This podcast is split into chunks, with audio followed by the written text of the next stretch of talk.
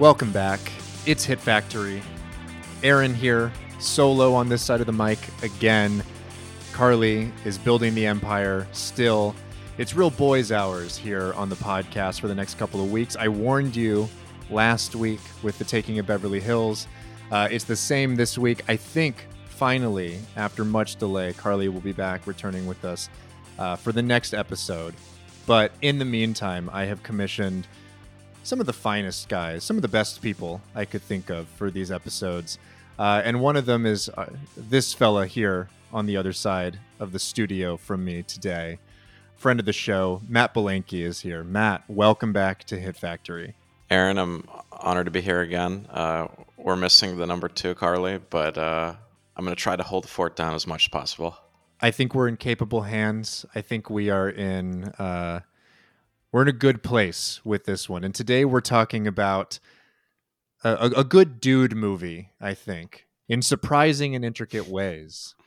Today we are discussing the 1999 Steven Soderbergh film, The Limey. Matt, I think I told you maybe when we were discussing movies to talk about, and certainly before we got on mic today, that I've known about this movie for a long time. I assumed I knew what this movie was going to be. And knowing Soderbergh, knowing his craft, knowing the kind of stories that he gravitates towards, I felt like I had it down pat, you know, so to speak. I felt like I kind of knew what it was going to do. And I will say that nothing could have prepared me for what the movie actually was, and just the intricacies of what it was actually doing beyond just the skeleton, beyond the bones of the structure and the story of this film. I've got lots more to say on it, but I am wanting to know, because you're the one who suggested the movie to us initially in kind of a short list. What does The Limey mean to you? When did you first see it? How have your feelings towards it evolved since you first watched it? Yeah, I mean, there's a lot to say about this film, and it is one of those movies that I started to love on second watch. On first watch, I either didn't get it or overlooked it or underestimated it. And I think I saw it in, you know, kind of the early 2010s when I was getting into a real deep dive of films and directors' filmographies. And I liked it. I didn't love it. And I saw there was a lot of sort of complexities, and it was very lean. It's only 90 minutes long. But about 4 or 5 years ago, I rewatched it, and I was blown away, much in the same regard as No Country for Old Men also kind of had that effect on me, and The Big Lebowski, where I saw them a few times or one time, but then on second, third watch, I'm like, oh, now I get it. I'm sort of engulfed by this world and these characters and this milieu, so to speak. But on rewatch, The Limey really hit on sort of every level. It was funny. It was deep. The colors, the cinematography is really striking. And not to mention the editing, which I think, you know, we'll talk about a good amount. It's one of the takeaways of this film at the time of its release. And it's one of the things that people talk about in the movie in general, is how well cut it is and how sort of well crafted and really innovative it is for the time. But it is a lean, affecting, incredible movie, and it catches Soderbergh in the middle of his sort of mojo. Like he got his rhythm back. He found himself as a director, and you kind of see that. You see that with the beats and how well paced it is, and it's a real enjoyable ride.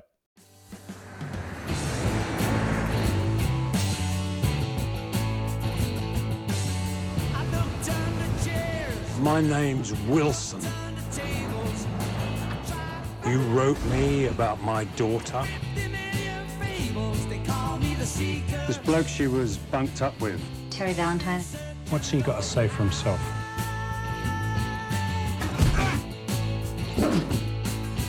You tell him! You tell him I'm coming! Tell him I'm coming! Jenny never told you about her dad. What dad? When he was in prison for 9 years. He was released last month. As long as nobody can connect anything to me.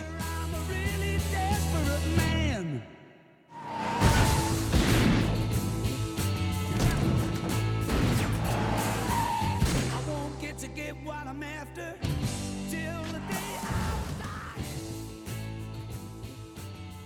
This really is kind of a film that was released at sort of like the peak of Soderbergh's career.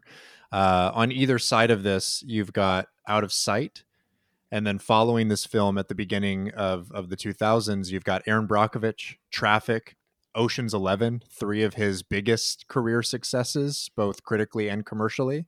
This one feels like a bit of a black sheep in comparison to those in terms of just a success. And it was a significant sort of box office bomb, though critically well received. I think that your point about it kind of being when Soderbergh finds his mojo, when he gets his groove back, is sound. It almost kind of feels like without this film as a testing ground, as sort of an experiment for him, he would not have found the success and had the capacity to do those three features on the other side of this at the beginning of the 21st century, you know, almost sort of like a sacrificial lamb, so to speak, you know, one that I think for a lot of folks who are invested in film and really care about the art form, this one stands out. But for the average moviegoer, it is a little bit complex. It is a little bit more difficult than some of those other films in terms of just how it's constructed.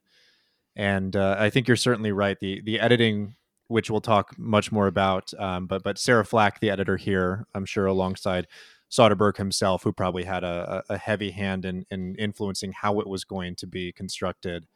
One of the most just mesmerizing, I think, editing jobs I've ever seen on a film. Yeah, I mean, the color palette changes, the cuts, the jump cuts, the zoom ins. Everything about this movie almost shouldn't work and feels unorthodox or a bit disreputable. And yet there is a continuity within the scenes and scene to scene. It's choppy, and yet it flows, and it almost works better that way. And one of the key themes of this film, even watching on second and third watch, is how delicate time is and how time plays into a character or a person's life, and how it could sort of get away from you faster than you think. And before you know it, things are moving on, and time has sort of passed a lot of characters in this film, especially the main one played by Terrence Stamp. He plays a character named Wilson.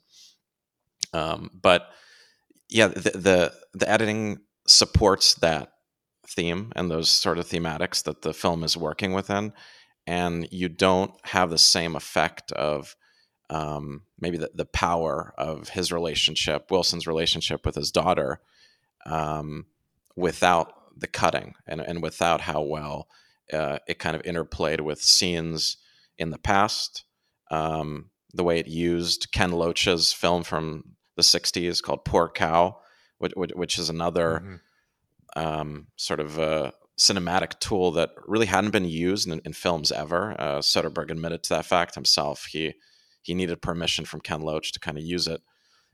Morally speaking, he needed his permission. But that was kind of unique, the fact that there were scenes from a prior film that came out used as flashbacks to kind of support and depict a character's journey. But every choice of this movie does feel warranted, and I can't help but notice Ed Lachman's cinematography. And this is the last film that Soderbergh used someone else as his DP. Mm-hmm. After this, he became his own guy, sometimes known as Peter Andrews, his pseudonym. And if there is a flaw, personally for me, or if there is sort of a rough patch in his filmography, it is the look of his film. Often for me, especially in his later feature films and lately, is the like fuzziness with which maybe the digital projection of his films looks. It's almost trying to be Fincher or something other.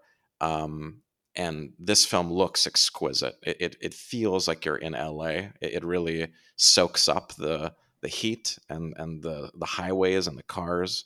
And I kind of miss this Soderbergh, where he was willing to be more collaborative, I think, from a cinematography perspective. And man, I mean, Ed Lachman just kind of knocks it out almost as well as Sarah Flack's editing. Lachman is someone who we've discussed now twice this month. He was also the director of photography on Paul Schrader's Light Sleeper, which we just covered very recently. And I'm beginning to notice a theme in his work, just in how masterfully he's able to evoke a sense of place. You know, the richness and you know, the temperature of his lighting and all of the sort of intricacies of how he's pulling the image into the frame. Yes. But this movie is a very Los Angeles film, the same way that Light Sleeper is an exceptional New York film. And you just really get a sense of a lot of that cohesion of a locale, and it brings in a lot of a kind of sense of feeling. You know, it's able to kind of give you a lot of that placement, that sense of that, rather than just, you know, recognizable features of a place. He doesn't even really in this film go to many distinct Los Angeles sort of like locales. You just sort of the topography and the warmness and sort of that kind of like haziness of the sunshine and a lot of this. You get all of that from, you know, abandoned lots or like warehouses or from, you know, these infinity pools overlooking a canyon and things like that. So yeah, Lachman is doing a really brilliant job in this film, and I do agree with you that something may have been lost in the inner rim now that Soderbergh is his own guy for pretty much everything. Mm-hmm. Yeah, the limey, in many ways, this time around really reminded me, the look of it at least, and kind of the feel and the topics of it reminded me of Memento a lot, and Chris Nolan's film just a year later, also kind of taking place. Like you said, right, there aren't these like LA landmarks, but they're like close enough looking to things that you'd see in other films, whether it's a diner or those apartment complexes with those gates kind of blocking your entrance. And Memento is also kind of about the value of time and how we remember things, what we remember, and why those things kind of stick out or affect us in varying ways. And on third watch, last night of the Limey, it really stuck out how funny it was. I remember being really funny on rewatch, but it was even, there were even other scenes that were having these little dialogues or these little quips between characters, and everyone was seemingly getting in on the act. And it does have a lively sense of humor, despite sort of being a murder mystery in many ways, right? It's about a guy who just got out of prison. He was there for 9 years, and he's come to LA after getting a message or a note from Luis Guzman, who kind of a regular from this era. As far as always nice to see him pop into a Soderbergh movie. It really is just a joy. I love, you know, Greendale Community College alum Luis Guzman. Yep, shout out.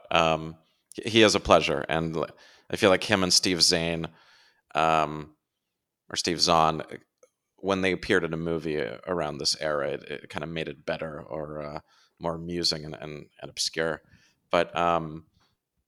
He receives this note from him, and he arrives in LA kind of searching to find out what happened to his daughter. Apparently she fell asleep at the wheel and died, but he clearly thinks there's something more to it. There's something more nefarious or something people aren't telling him.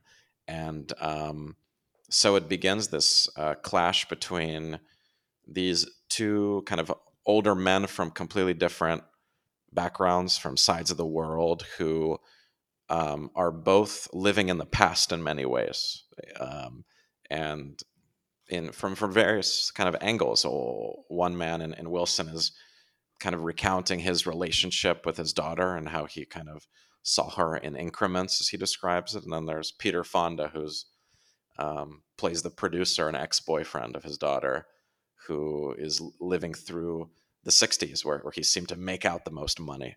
Yeah, this is a great place to start with these performances, I think. Terrence Stamp, obviously, the lead here, Wilson, doing phenomenal work. His, very lively Cockney accent. And he's so funny. A lot of the film's humor comes from his sort of colloquialisms that you can't really tell, are these things that are sort of uniform and ubiquitous in his sort of like culture, or are these things that he just made up that he anticipates people to go along with? Like he refers to Luis Guzman as his China, because it's China plate mate, kind of rhymes. There's another one like that escapes me now, but all of these, it's a butcher's hook, have a butcher, which mm-hmm. for him means a look, right? A look around.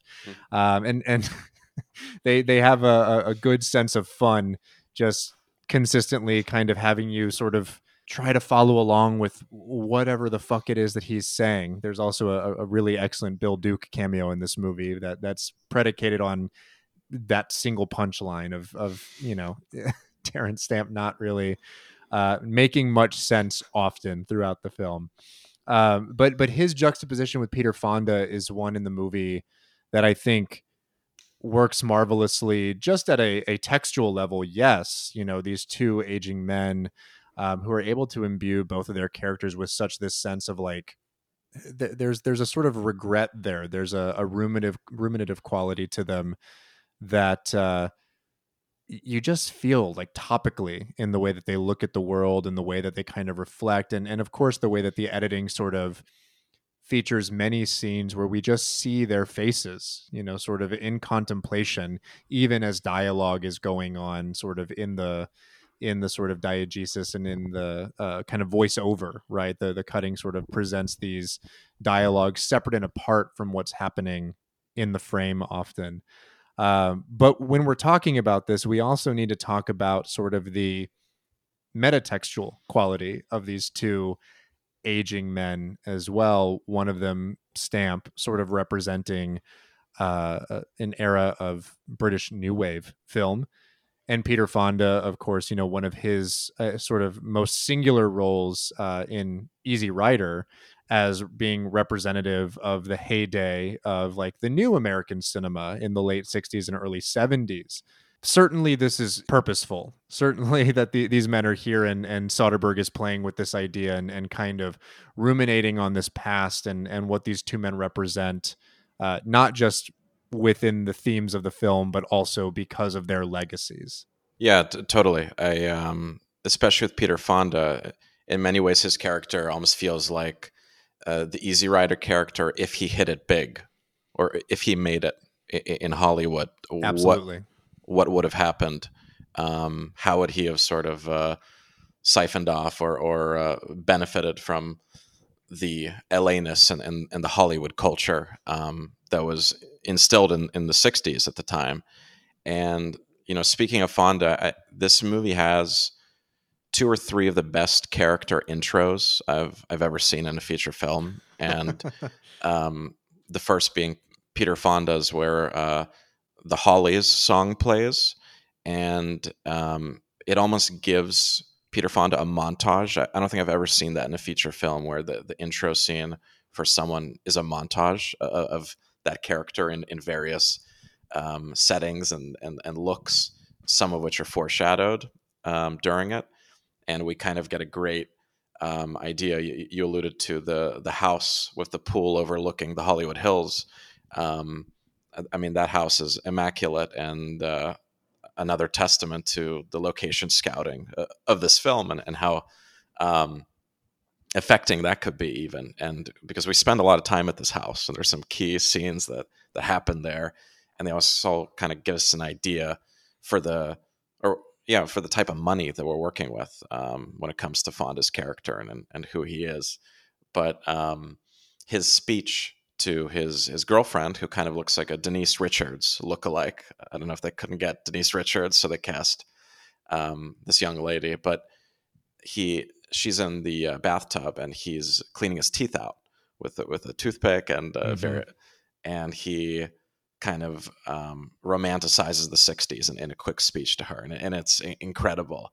And she's inquisitive about it, and he kind of gives her a backdrop for what happened, how it went down, and his love for that time and for those days. And it does kind of make you wonder or realize that maybe Peter Fonda's time is also up in a way, right? It's becoming a young man's game, and people are coming to his party. There's a big party scene, and they're asking him whether he like worked on the Christopher Cross album and how that was like. And he's like, I just did business affairs. I didn't even do anything. That's sort of amusing, that the old money playing with the new sort of ways, how, yes, times were good at one point. Times were really good, but they may be coming to an end for reasons he can't control.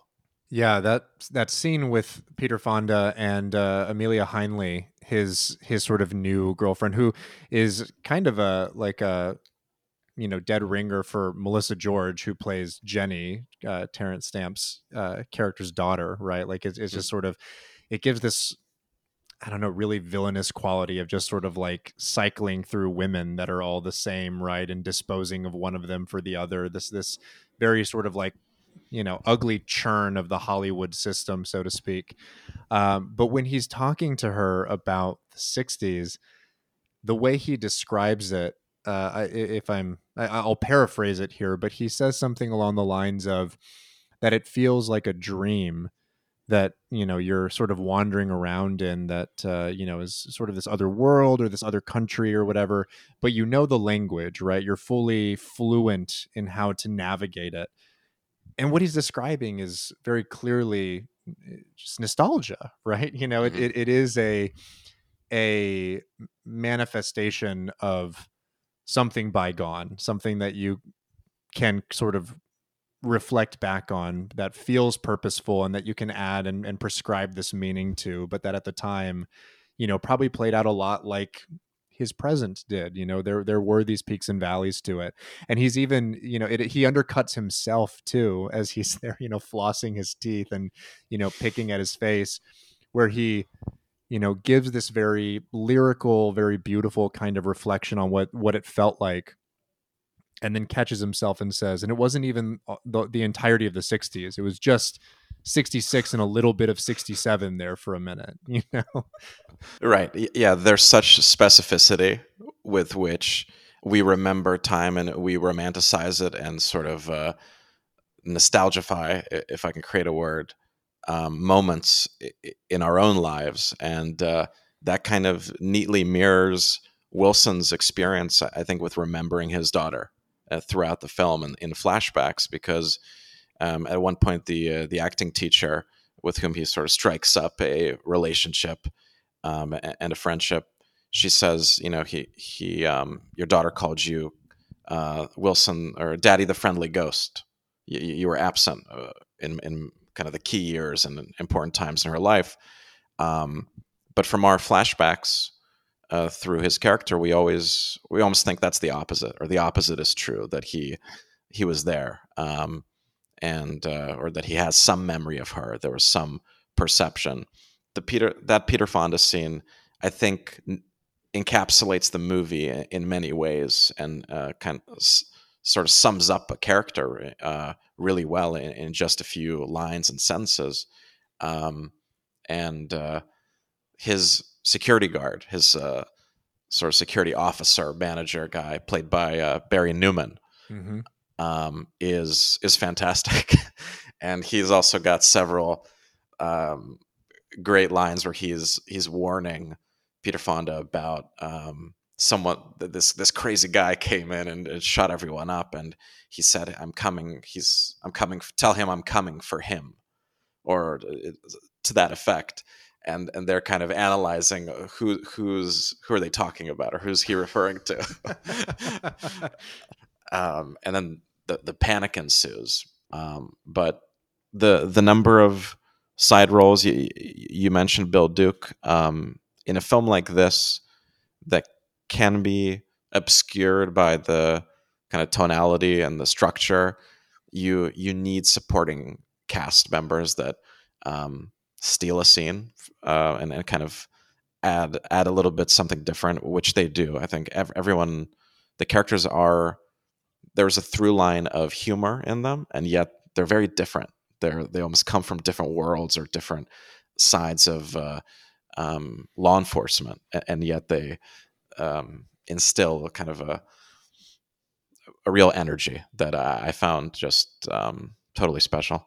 Yeah, and you know, all of those characters having this kind of sort of disparate association or even none whatsoever with one another kind of plays into, again, this you know, great theme that Soderbergh is playing around with here, you know, this sort of like displacement of this character. Everything in the movie is sort of about Wilson as a character now without any sort of anchor to civilian life, you know, having just been released from prison without Jenny, his daughter, there anymore.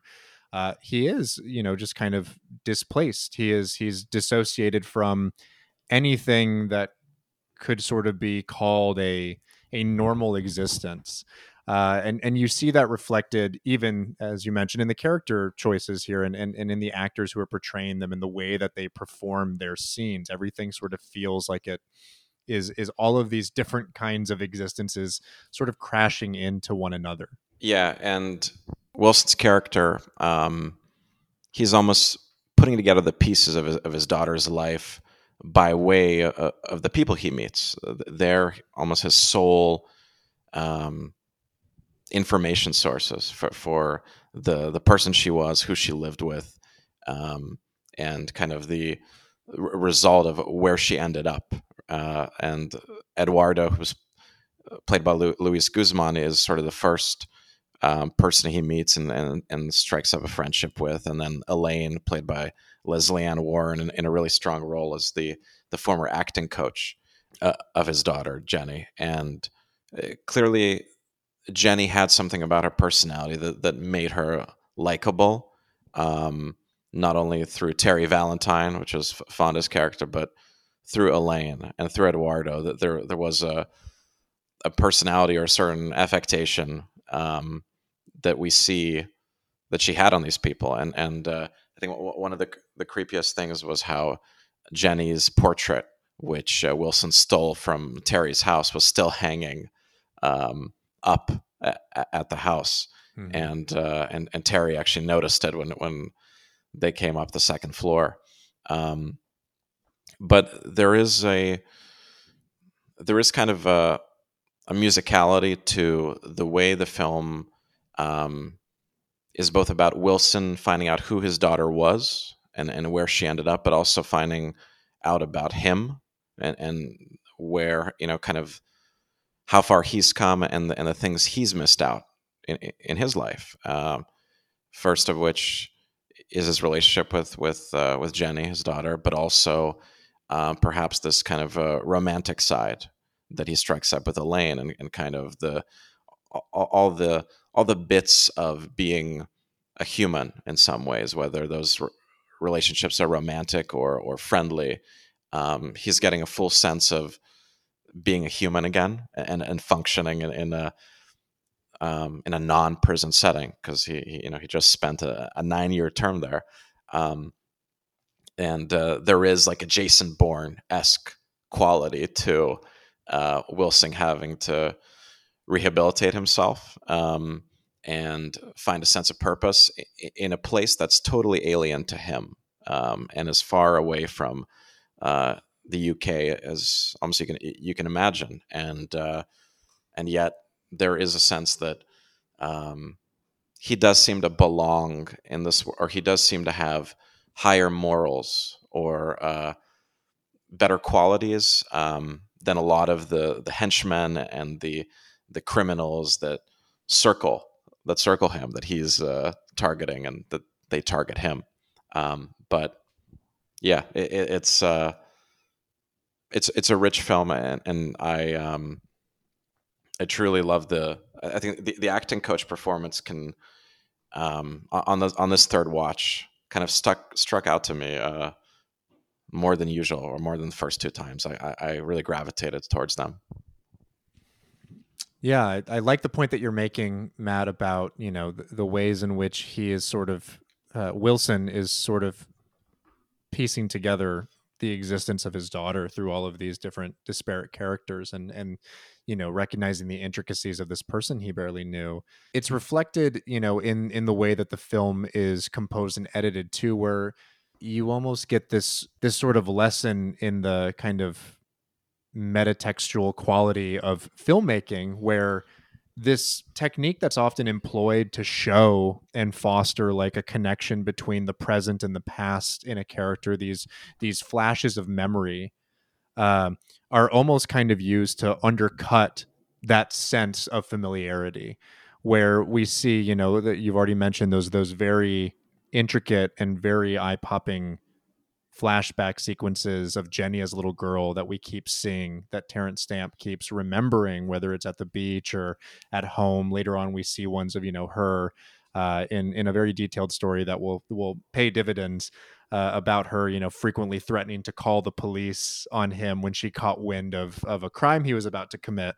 We begin to realize over the course of the film that those fragments aren't, you know, all of these memories flooding in to him, driving him and giving him purpose. We realize they're all the memory he has of his daughter. It really is that fragmented. He doesn't have a cohesive and holistic picture of who his child is, that it is just these moments. And he's clinging to them so desperately because he's been robbed of any opportunity to repair that relationship with her gone, you know, with her dead.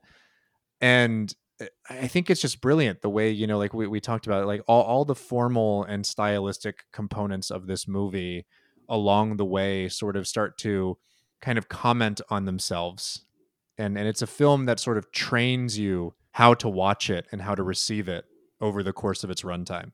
Yeah, it's so true with kind of the fragmented moments or memories that come to Wilson throughout the film. And it gets at sort of the key theme or the key, I think, idea of the movie, in that it's not really about how she was murdered or why she was murdered, but the journey of learning who she was in the first place. Who was the person who got murdered? Why does he even care about the result? And his conversations with through the various characters and seeing the places and the people that she lived with and dealt with, kind of, I think, finally by the end, by the time Peter Fonda admitted and told him the story about how she threatened to call the cops on him, and how he, you know, kind of accidentally banged her head, or purposely banged her head on the wall, and then she died.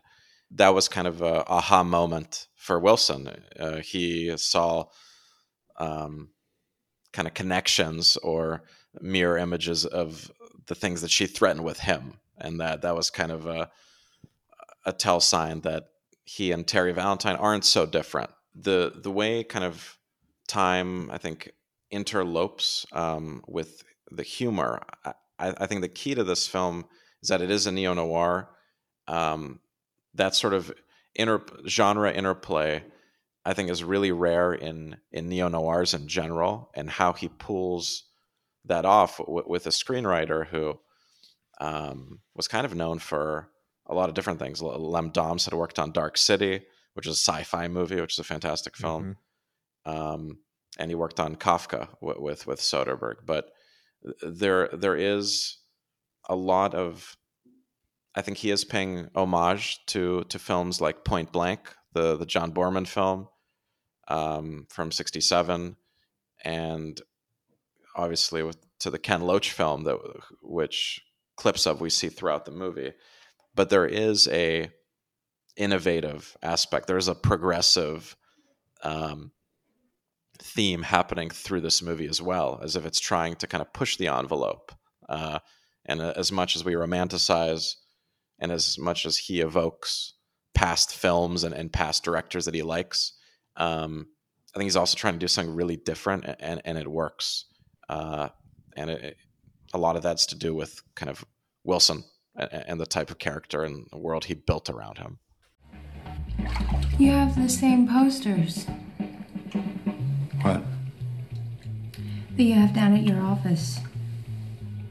No, they're different. the colors. We all did. Must have been a time, huh? A golden moment.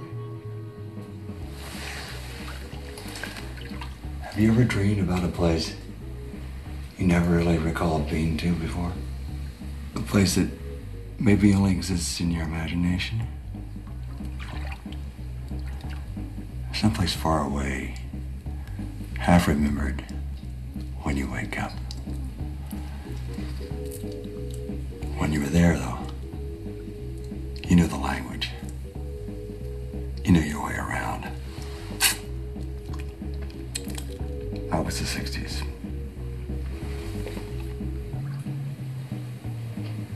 No, it wasn't that either. It was just 66 and early 67. That's all it was. Soderbergh is never somebody who, you know, I would never accuse him of making long movies or even overlong movies. Most of his films fall somewhere between like that beautiful like 90-minute runtime and, you know, just eclipsing 2 hours.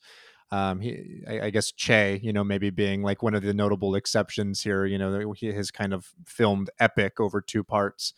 But this film, you know, when I first put it on, I was like, I'm surprised at how lean this is, just catching the runtime, until you actually watch the machinations of it and realize how much fucking work it probably takes to even get to that like 88 minutes of this runtime. Not to mention, you know, as we've already kind of said a couple of times, the labor it puts on the audience to receive it. It's a film that upon first watch definitely requires you to get into its rhythms. It takes its time and it requires time from you as well in order to kind of get what it's doing. And by the end, you know, I'm not, you know, calling this the most difficult watch ever either. You know, like it certainly isn't like, you know, it's not slow cinema by any means. It's not like highly experimental, but it is within, you know, a certain form and a certain genre, something that is taking on a style and taking on a formal sort of experiment that feels unfamiliar enough that you almost at first sort of resist it until you accept what it's doing and then acknowledge the ways in which what it's doing is actually a commentary on the purpose thematically of the film's existence. Yeah, totally. And we can also mention sort of the fact that this film came out in 1999, which was a big movie year. The books have been written. There's a great book by Brian Raftery called The Best Movie Year Ever, 1999. Mm-hmm. And the last time I came on, you know, your podcast was to talk about Summer of Sam, another 99 release. And there is something about this year where the deeper you look, the more, or the deeper the bench gets, so to speak, whether it's like Ravenous or The Limey or Frequency, which we DM'd about. I offered it up as a choice to discuss today, but there is something kind of mystical or magical about this year. And, you know, in reading the themes of this film kind of wanted to discuss the turning point that was the 60s in some ways, that how there was a moment in Terry Valentine's life and in Wilson's life where there was things were looking up, maybe things were more uplifting and positive, and they had a rhythm to them. And a hopefulness to them. And 1999 also was the marking of a decade, the end of a decade. And there was a lot of fear in studios at the time in Hollywood that Y2K was actually a real thing. And that's what the book Best Year Ever talks about, the fact that studios were dishing out, you know, $50 million to David O. Russell to make Three Kings or to Spike Jonze to make Being John Malkovich, because there was a legit fear that maybe the world was ending. Maybe the that this was as good as we were going to get. And David Fincher, you deserve your $60 million for Fight Club, so go make it. And I like how The Limey fits into that context of those films that are maybe talking about ideas that are more mature than that year or ahead of its time. But this is a film that really shrewdly looks back on it, looks back on both the characters, but also the history and sort of the decades that happened many years prior. And I appreciate that a lot about The Limey. Absolutely. You know, we talk about 1999 as sort of this, you know, this big movie year often on the show. I think we've also on the show before actually argued that 97 might be the real 99 of the decade, just in terms of the films that we find that we truly love. Not that we don't, you know, love the Ravenouses and the Summer of Sam's and Fight Clubs and things like that of the world as well. A lot of movies are either looking forward with this sort of sense of paranoia and concern and anxieties around things, while others still, and sometimes in the same movie, are also questioning the very sort of like fabric of society and the textures of it that have come with, you know, neoliberal supremacy over the last decade, and asking like, is this really all there is? Or is this even real at all? And I think The Limey, you know, kind of has a different read on this sort of end of a decade, end of an era kind of quality. I think, as you put very well, Matt, that it's one that sort of is looking backward rather than forward, but doing so with a distinct sense of purpose. As you said, it kind of undercuts that sort of rosy nostalgia. It sort of is meant to kind of eviscerate our perspective on what that time period meant and what that sort of inflection point revealed about ourselves and about the world at large. And in a sense, too, almost feels like it kind of gives us a much more hopeful read on the future as part of that prospect. You know, it is one that leaves things very open by the film's conclusion. And, you know, again, we talk about the editing of this movie. The ending of the film is also the beginning of the film chronologically. It's a point in the movie that we actually had not even seen yet. You know, Wilson is on this plane headed towards Los Angeles, talking to this woman about, you know, just getting out of the joint and, you know, having to be taken to LA for this, you know, reason that he's not being particularly explicit about. And meanwhile, we are having that moment intercut with him saying his goodbyes to Luis Guzman and to Leslie Ann Warren's character. Again, they come just sort of crashing into one another at the same time here. And we see that there is, you know, both this, it's just this, you know, flattening of time where there is at the beginning of things an opportunity for things already to be sort of written differently than they have before. Likewise with the end of the movie, where the conclusion is really uncertain, except that we know that he is, you know, sort of returning in a sense, probably to a more familiar home with a future uncertain, but having found something in the process. Yeah, no, that's exactly right. I think there's a sense of the film being about nostalgia as a form of both punishment and catharsis. He is both punishing, I think, himself, but also talking it through the other characters who he develops relationships with. There is like a sense of therapy in his discussions with Leslie Ann Warren's character and Eduardo, where he's coming to terms with his past by kind of just talking it through, just kind of rehashing moments that happened to him. But it is sweet to see if a film where kind of notes and writing, much in the same way as Memento, play a role. And, you know, cell phones aren't as developed and technology isn't as advanced at this point. But I do think back to Wilson fighting with the kind of warehouse manager guy and stealing the Terry Valentine's address. I do like those little details that are thrown in the film. And especially for someone who's an outsider, it feels more tangible that he can kind of communicate and travel through LA, not by MapQuest, but by perhaps Eduardo's assistance who knows the city well, or through these addresses and names that he has.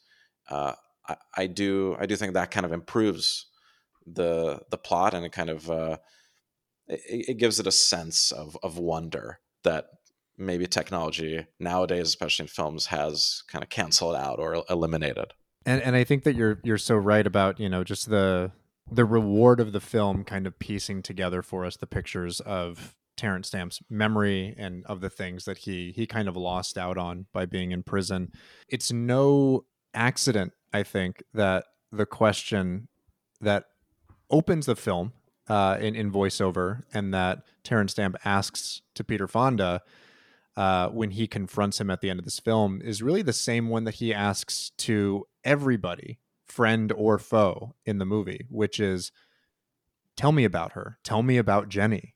You know, he's not asking for the whys that she died. He's not asking for, you know, him to apologize or to make it right, or you know, he wants to know about his daughter. And he's asking everybody he can, this sort of like almost desperate plea, like, tell me anything that I can find out about her, that I can latch onto, that I can take and make a part of mine and my understanding of her. Even in that scene with Bill Duke, he's sort of, you know, the back and forth. Great scene, by the way. I want to talk a little bit more about it because I think that it's important. But, you know, Bill Duke eventually just, you know, kind of gives him sort of the plot up to that point and catches him up. And he sort of tells Terrence Stamp, the only thing I don't know at this point is what part your daughter all played in this. And Terrence Stamp says, likewise, that's what I'm trying to find out. That's all I want to know. And so there is this really, you know, fantastic, fun, catchy, you know, neo-noir plot with a lot of verve and a lot of kind of spice to it. It ends in a cacophony of like unintentional violence, the way that a lot of these movies do, that is like really rewarding and exciting.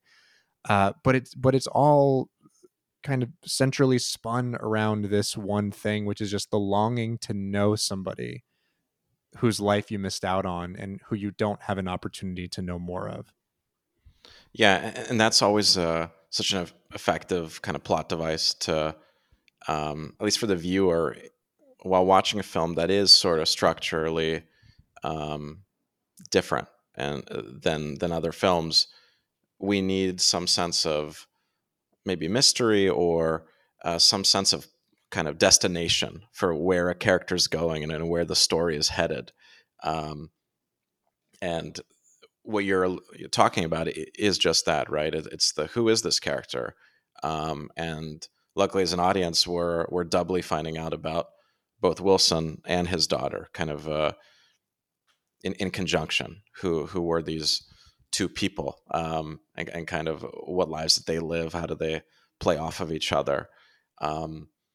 And we mentioned it briefly earlier on, but I do appreciate also how a lot of directors have their kind of LA movie. Some directors have all LA movies, maybe, or most, whether you're Tarantino or PTA. Mm-hmm. You kind of, which makes sense, how, given that they both grew up in that area and in the valley or around it. But a lot of outsider directors also kind of have their Los Angeles film, and whether it's Robert Altman with The Long Goodbye or the Coens with The Big Lebowski or Noah Baumbach with Greenberg, which doesn't fall into the same kind of a category as the others, but it's still kind of his take on LA and the West Coast atmosphere that city creates and envelops. And Soderbergh by giving us a mystery, and almost like a whodunit, with a British character at the helm, manages to make the city sort of a key aspect of it, and kind of gets at all the little things that make LA kind of unique, or the kind of capture both a sense of place, but also kind of a sense of personality, in terms of how the media or the music producing and film, and film adjacent people, everyone sort of intermingles and runs around each other in it. And the locations, the Hollywood Hills, Luis Guzman's character, we immediately kind of see that he's just like making Mexican food in the backyard of his house, and it's very well decorated. And you're in Southern California, so that makes sense. He's giving us a flavor for almost every type of personality, and these kind of the dumb security guards kind of who are arguing about what a sliding scale is. Also, they're kind of like so. I do like how, to your point earlier, it's not like there's no Hollywood sign, there's no Santa Monica Pier, and yet there are parts that kind of look alike, and you kind of feel with the characters, you kind of feel with them in this world, and the key thing is you feel like an outsider traveling in this place for the first time, which is exactly what Wilson is doing, which is exactly, I think, what Soderbergh wants us to feel like. Many times, right, a city or a place can feel just as his life. It's fragmented. There are moments or things that we need to see that are important. We don't need to see the whole enchilada, so to speak, but these moments are enough. God. I don't suppose you prefer steady income, I've got steady income. I'm on the dole. They got me down as an immigrant with 5 kids. Yeah. Jenny spoke fondly of her imaginary siblings. Do you even remember the last time you saw her? I remember every time I saw her. I watched her grow up. In increments. She told me you were a ghost in her life. Daddy the friendly ghost. She was always threatening me. Can you imagine? If you're naughty, Dad, put the law on you, promise. She didn't want me to get sent down again, see? And if she got wind that I was planning something, I'll shop you, Dad. I promise I'll shop you. I can see her picking up the phone. Look, Dad, I'm calling the old Bill right now. Became a sort of joke between us, honey. Wasn't really. She never would have turned you in. Not in a million years. Oh, I know that. But as time went on, well, when in ever-decreasing circles, the joke wore off. She had a feeling about this last job. How long I'd get banged up for. Said she wouldn't be around this time when I got out. And she wasn't. I want to, and because, this film, as we said, compresses and stretches time and throws us in 4 different places at once, I want to talk about 2 moments at the same time in this film that I think are so resonant and so important to me, which is the Bill Duke scene and the conclusion of this film.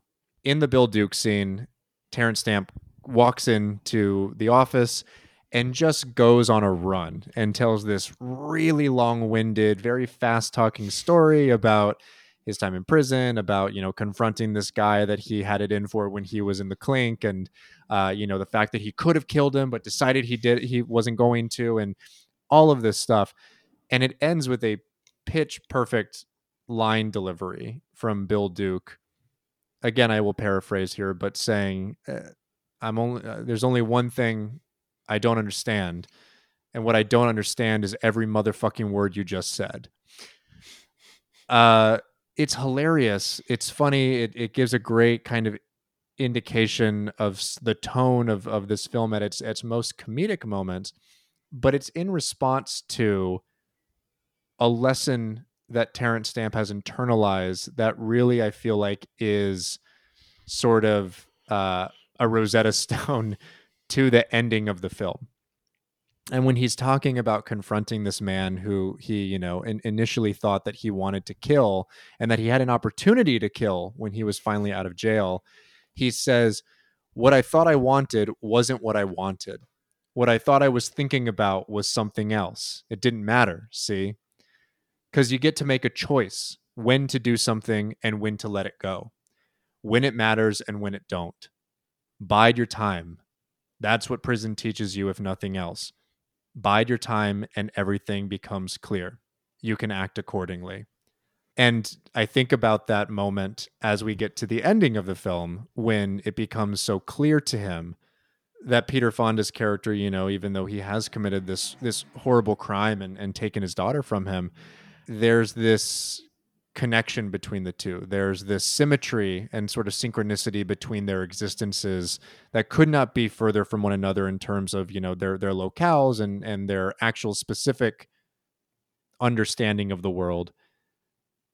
But Stamp's character begins to realize how much he's responsible as well for the conditions of Jenny's life that led her to the point that ultimately killed her.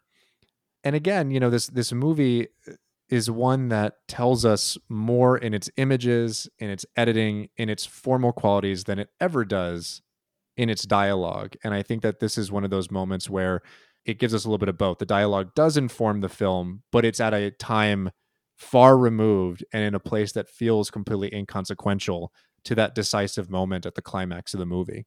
That's really well said, especially with regard to kind of the editing. You almost need those time jumps and those fragmented memories and shots to empathize with Wilson's character, to understand why he's thinking these things and why he's internalizing the moments that he went through.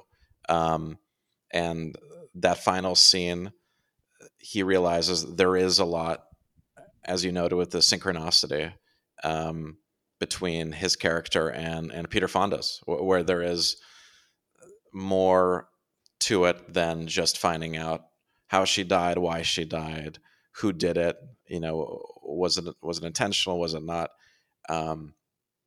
There is a moment where, with his conversation with Bill Duke, there is a foreshadowing there, right? He's telling the story about the guy he decides not to kill after prison, and he comes back around to do the same thing with Peter Fonda, right? He could have had his comeuppance, and he chose not to.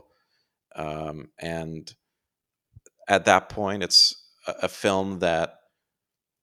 film goes from being a revenge movie or a revenge story to being something else. It's almost a revenge on the lead character himself, right? It's almost guilting him into, as you noted, the choices that he made as a father and as an absent father most of the time, but the relationship that he had with Jenny throughout his life, and going back to Bill Duke's scene, if you talk to people about this film, or the friends that I've convinced to watch this movie, that'll be the first thing they bring up to me is Bill Duke's line reading. So that's a testament to how amazing it is. But the death stare with which he says it too, while looking at Terrence Stamp, is pure brilliance. Again, right? The Bill Duke is in that scene. He's talking about the fact that he just wants to know where the money is. Often, if you follow the money, and I'm paraphrasing, you'll get to where you want to be. You'll get to the main source. And again, there is sort of a symmetry and a parallel kind of universe or effect in those two characters, those two middle-aged men who are on different sides of the law, but they both want something, and they don't really care how it happens. They want a result to take place, and they kind of know what the key arrival point is. You alluded to the final scene of the film where we see the final clips of the Ken Loach film Poor Cow being played. Mm-hmm. And it's a really sweet moment because he's playing a song, I believe, on guitar a couple seconds. And it's almost like a signing off point for the film in some ways, right?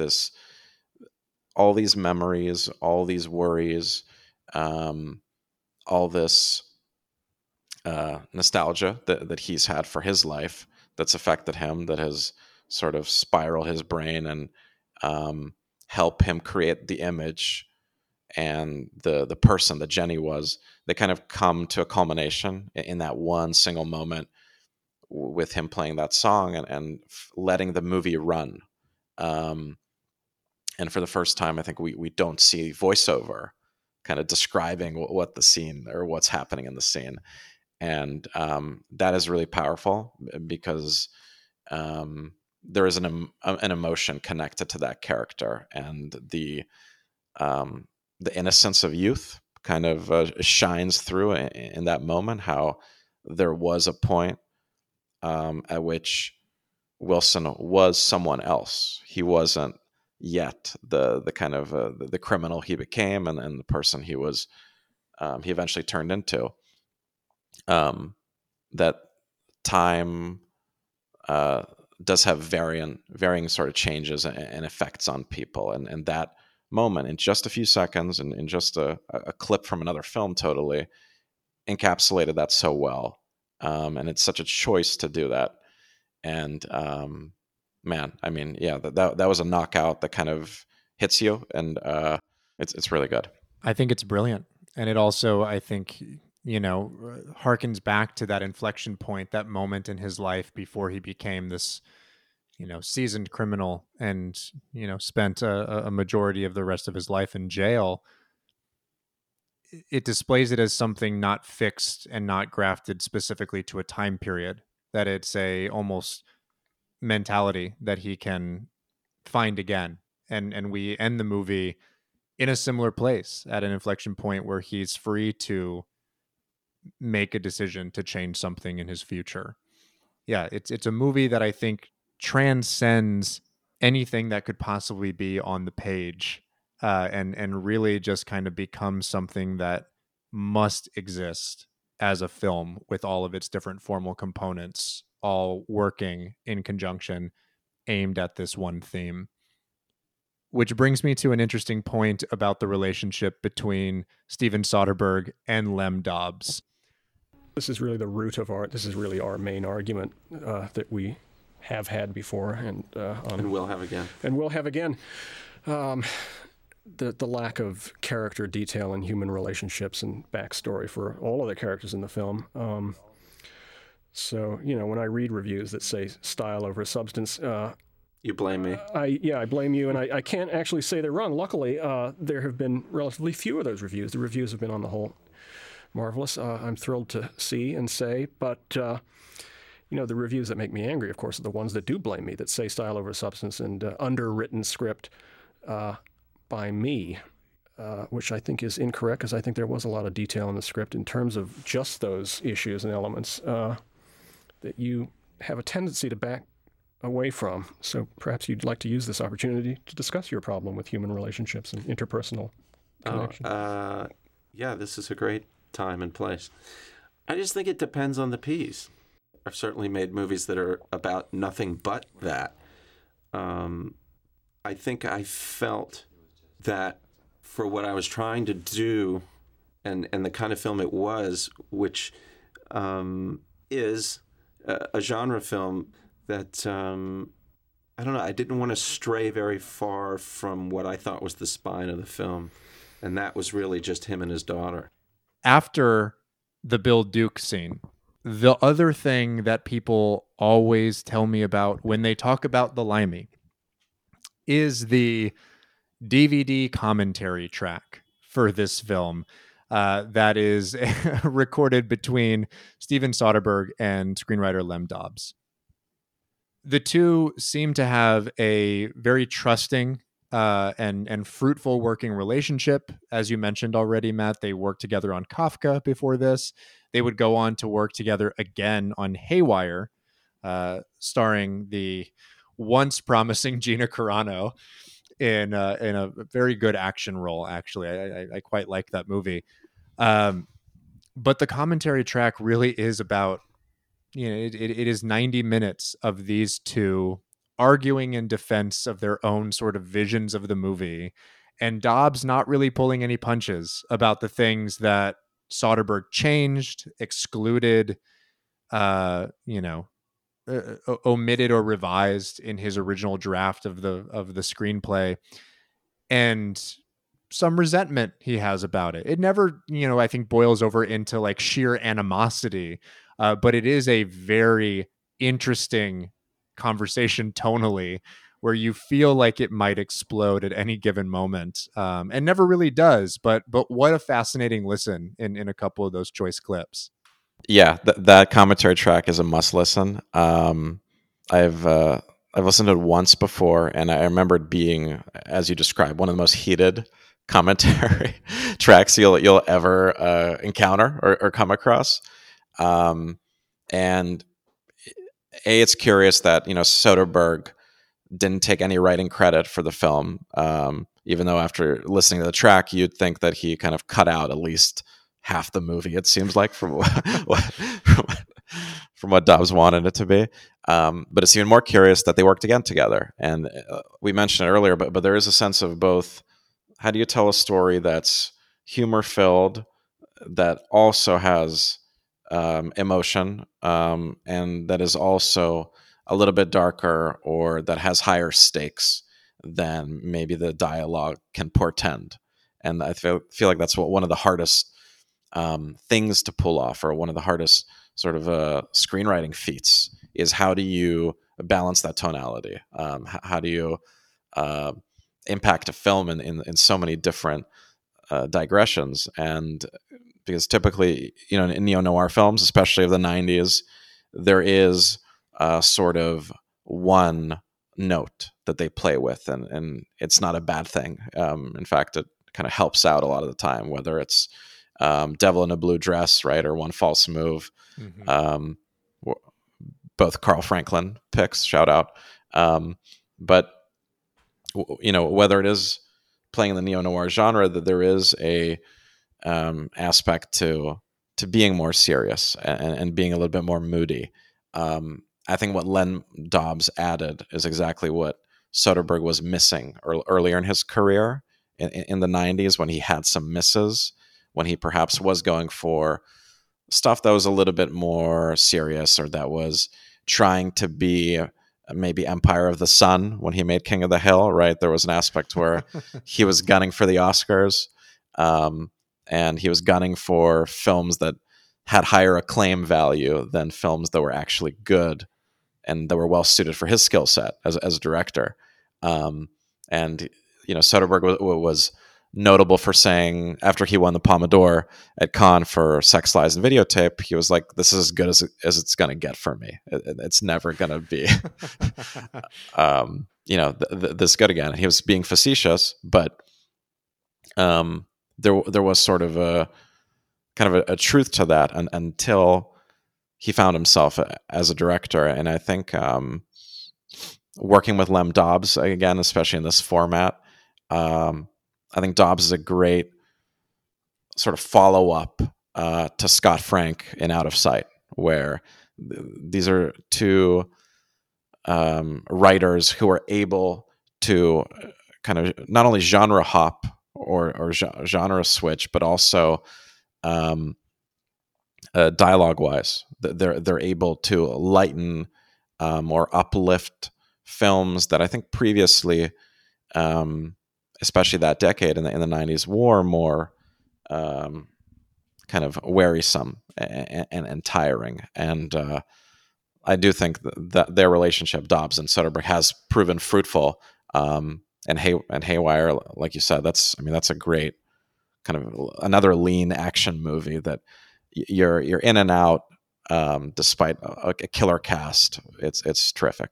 Yeah, I do think that their consistent collaboration and their ability to kind of rectify and mend whatever tensions or resentments may have been there after this film really does speak to, I think, just the thoughtfulness of Soderbergh when it comes to his craft. And I think that is the other thing that people either miss or maybe gets kind of undermined by the conflict kind of central to that commentary track, which is, despite Dobbs's frustrations, Soderbergh, as always, is an incredibly eloquent and articulate filmmaker who's able to justify every single decision that he makes.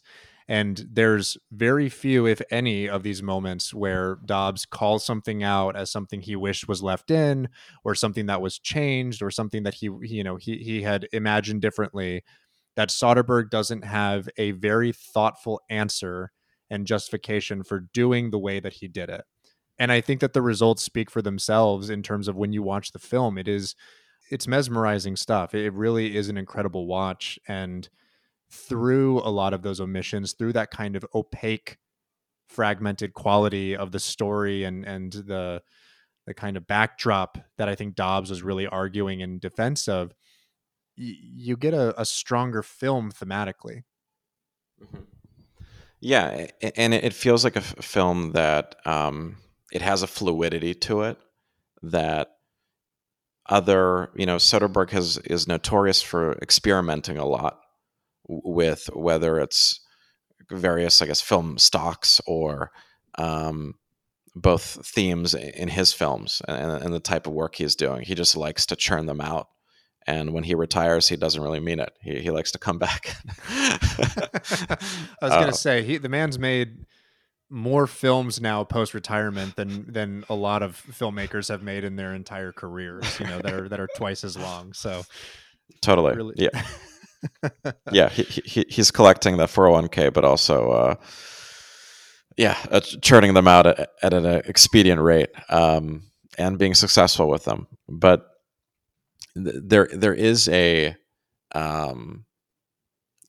with the Limey, there is a film that, yes, he's experimenting. I think, especially in terms of the editing and the way the film is written and expressed. To us through images. But what he sort of maybe doesn't do as much of, or hasn't done as much of since, is a sense of a film completely in contact with its characters, that is totally in sync. That's what I get from watching The Limey. And it's funny to hear the banter and the commentary, and the sort of tension that was built with what was included and what wasn't, because it does feel like a film when you watch it that everything fits really well. And in a film where it's easy to screw it up based on the number of flashbacks that are used and the way, even the way he uses voiceover, often it's a character talking out of frame and then it jumps to that character saying something, which is another technique that you don't see that often anymore, especially, or at that time. But he uses it really well in The Limey. But there is a sense of, I'm not just making a film to experiment with topics or genres or prior films and homages that I like or that I love. I'm making a movie about a particular sort of idea and ideas. And I'm working with a writer who I've done something with that really wasn't a success. So to kind of come back and to work in this realm and in this moment of his career, it's really kind of heartfelt or heartening to see him working at this high of a level, because It's a shame that, you know, this film didn't do as well as it did in the box office, besides New York and LA, where it did well.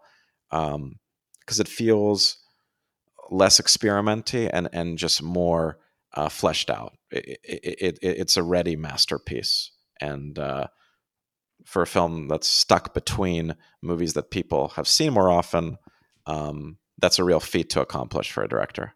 Yeah, it's funny that, especially during this period here in the late 90s and the early aughts of Soderbergh's career, and I think now to a later extent in his sort of like later period here as we get into like the 2010s and even early 2020s, it's often his lesser seen or less successful works that to me wind up being the ones that are more resonant. I think that this one, you know, in the realm of those other ones, much as I do really love Out of Sight, I think it's about as good a movie as you could possibly, you know, make at that level and of that type. Also adore Erin Brockovich. I think Traffic is still one that I defend readily as well, despite I think some people maybe having turned on it a little bit and its perspective maybe souring in the last like 2 decades. But this one just, completely just pierced all the armor I had put up to try to like kind of block it out or, you know, any anticipation of what I thought it was going to do.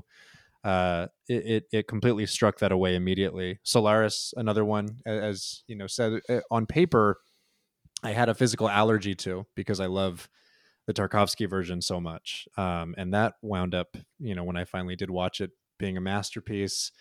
I love a lot of his like little, you know, more formally inventive features that he's done in the last handful of years. Unsane is one specifically that, pulpy as shit, but just the formal qualities of that being shot on the iPhone and the sort of claustrophobic quality of it, and Claire Foy, I adore, and I think that he finds purpose for those experiments, as you said. He's someone who just I think is so good as an auteur of marrying both his experimental impulses and the formal necessities and imperatives of the movie and the story he's trying to tell. He's almost the flip side or the B side to a Tarantino or a PTA, who they take their time with making a feature, and they really want it to be to live up to their kind of name and their history and their filmography. Whereas Soderbergh is taking risks, he's taking chances, almost at a similar rate to what Woody Allen did for a number of years, where it felt like it was one movie a year, and there's not many directors who could work at that pace. But with Soderbergh, yeah, there is a sense of experimentation. And I'm a big fan of Let Them All Talk, which was a straight to HBO Max COVID release. Mm-hmm. Another film, like you said, of Solaris, on paper, it's kind of like, I don't know how you make this a movie or how you make this something that's worth sitting through. And yet you're completely absorbed by the characters and this one setting of them on a cruise ship. That curiosity that Soderbergh has as a director and as a creator certainly sets him apart from other people. And I mentioned the 4-movie run with Out of Sight, The Limey, Erin Brockovich, and Traffic. I'd add Ocean's 11 to that, because that's kind of the top of the mountain in terms of mainstream recognition, but also rewatchability. And for him to make The Limey in the middle of that run, movies that are sort of bigger, made to be bigger commercial hits, I think it kind of proved to himself that he can play with various budget restrictions and kind of tonal and thematic restrictions as well, and still make just as good, if not better, of a movie. And I think that kind of propelled him for this third phase of his career, the kind of films that we see him now, like you said, the Unsanes of the world, the Haywire, the Let Them All Talk, the Laundromat. He can kind of come in and out, and regardless of what the setting is or what the genre is, he can instill.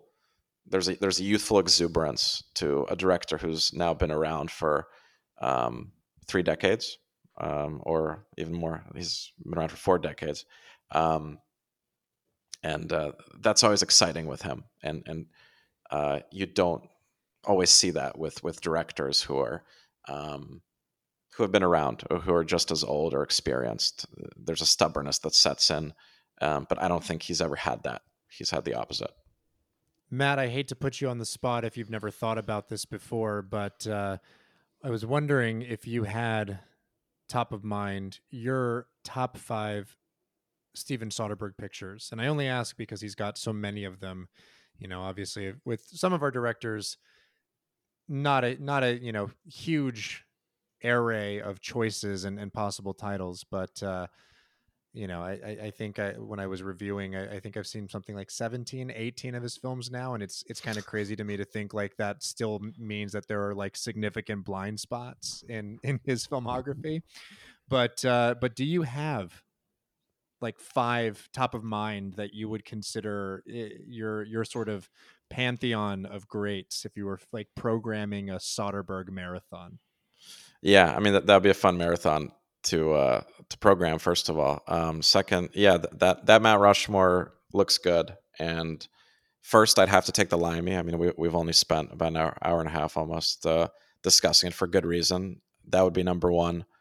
Number 2 would be Out of Sight, which I think is just his best movie. And you kind of said so much as well in that it just feels...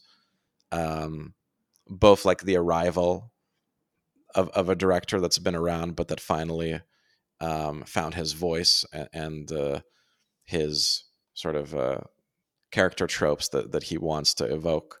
I think that would be number 2. Number 3, Erin Brockovich. I'm also a big fan of it, like you are. Mm-hmm. I saw it at a time, I think around the time it came out. I must have been maybe 12 or 13, I saw it on TV in Boston at my friend's house in the summer. And I remember really liking it back then, even though I kind of didn't really know what it was about fully. But there was that movie does, you know, kind of work on so many different levels, and it's a fascinating story. But Julia Roberts knocks it out of the park. 4, probably Sex, Lies, and Videotape. Again, kind of amazing dialogue, and you kind of wonder if Soderbergh wrote more of his films, what that would be like. I know he's co-written a lot, but he hasn't written something fully. And 5, I think Ocean's 11. I'm going to be tacky and go with the mainstream favorite. I do love Magic Mike.